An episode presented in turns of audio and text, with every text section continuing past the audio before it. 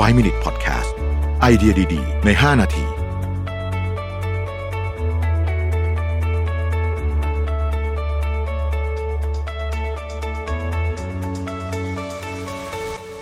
สวัสดีครับ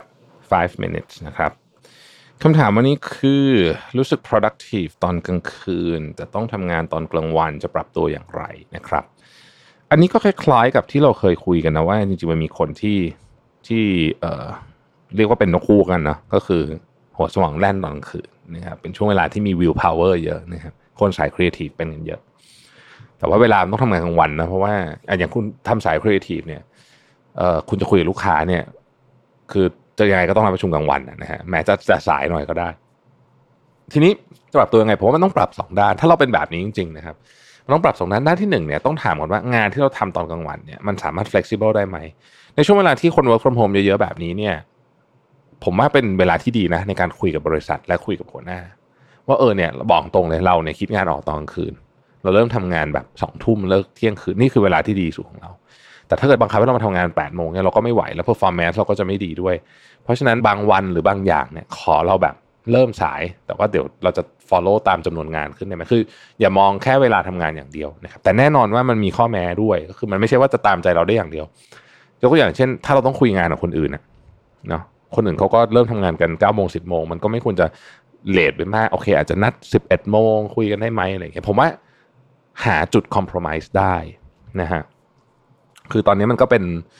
มันก็มีความ flexible ได้แต่มันก็ไม่ได้ flex แบบโอ้โหร้อยเปอร์เซ็นตามใจเรานะมันก็ต้องกึ่งกึ่งๆแล้วกันผมว่ามันก็ต้องแบบมันก็ต้องมีอัตราส่วนที่เหมาะสมนะครับส่วนตัวเราเองอะเราก็ต้องพยายามปรับด้วย จริง ๆ เนี่ยส่วนหนึ่งที่คน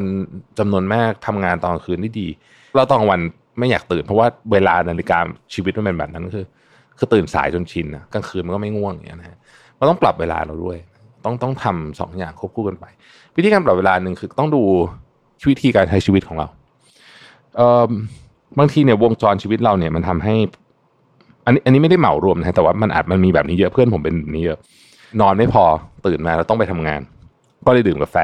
พอง่วง แล้วก็ดื่มทั้งวัน บ่ายๆก็ยังดื่มอยู่เพราะว่ามันต้องอัดกาแฟเข้าไปมันจะได้ตื่น เย็นๆไปออกกำลังกายนะฮะทีเนี้ย fresh เลย เพราะว่าเหมือนแบบคุณซึมมาทั้งวันแต่ออกนะครับปุ๊บ fresh ในขณะเดียวกันร่างกายก็มีคาเฟอีนอยู่นะฮะอาบน้ำเสร็จสองทุ่มนี่คือแบบอย่างคึกอะคือแบบทำงานแบบไม่หยุดอย่างเงี้ยเพราะฉะนั้นเราก็ต้องปรับกิจวัตรใหม่โอเค อาจจะลดกาแฟลงนะครับ ต้องฝืนตื่นเช้ามันอาจจะง่วงๆหน่อยช่วงอาทิตย์แรก เพื่อปรับให้เราแบบเวลามันเข้ามาในวงจรมากขึ้น คือจริง ๆ แล้วอะ คนที่เป็นนกคู่อะไรเงี้ยผมว่ามันก็โอเคนะ คนที่มี creativity ตอนกลางคืน แต่ว่าเราลองนึกถึงว่าธรรมชาติเนี่ย น่าจะนะออกแบบมาให้มนุษย์เนี่ย ใช้ชีวิตตอนที่มีพระอาทิตย์ขึ้น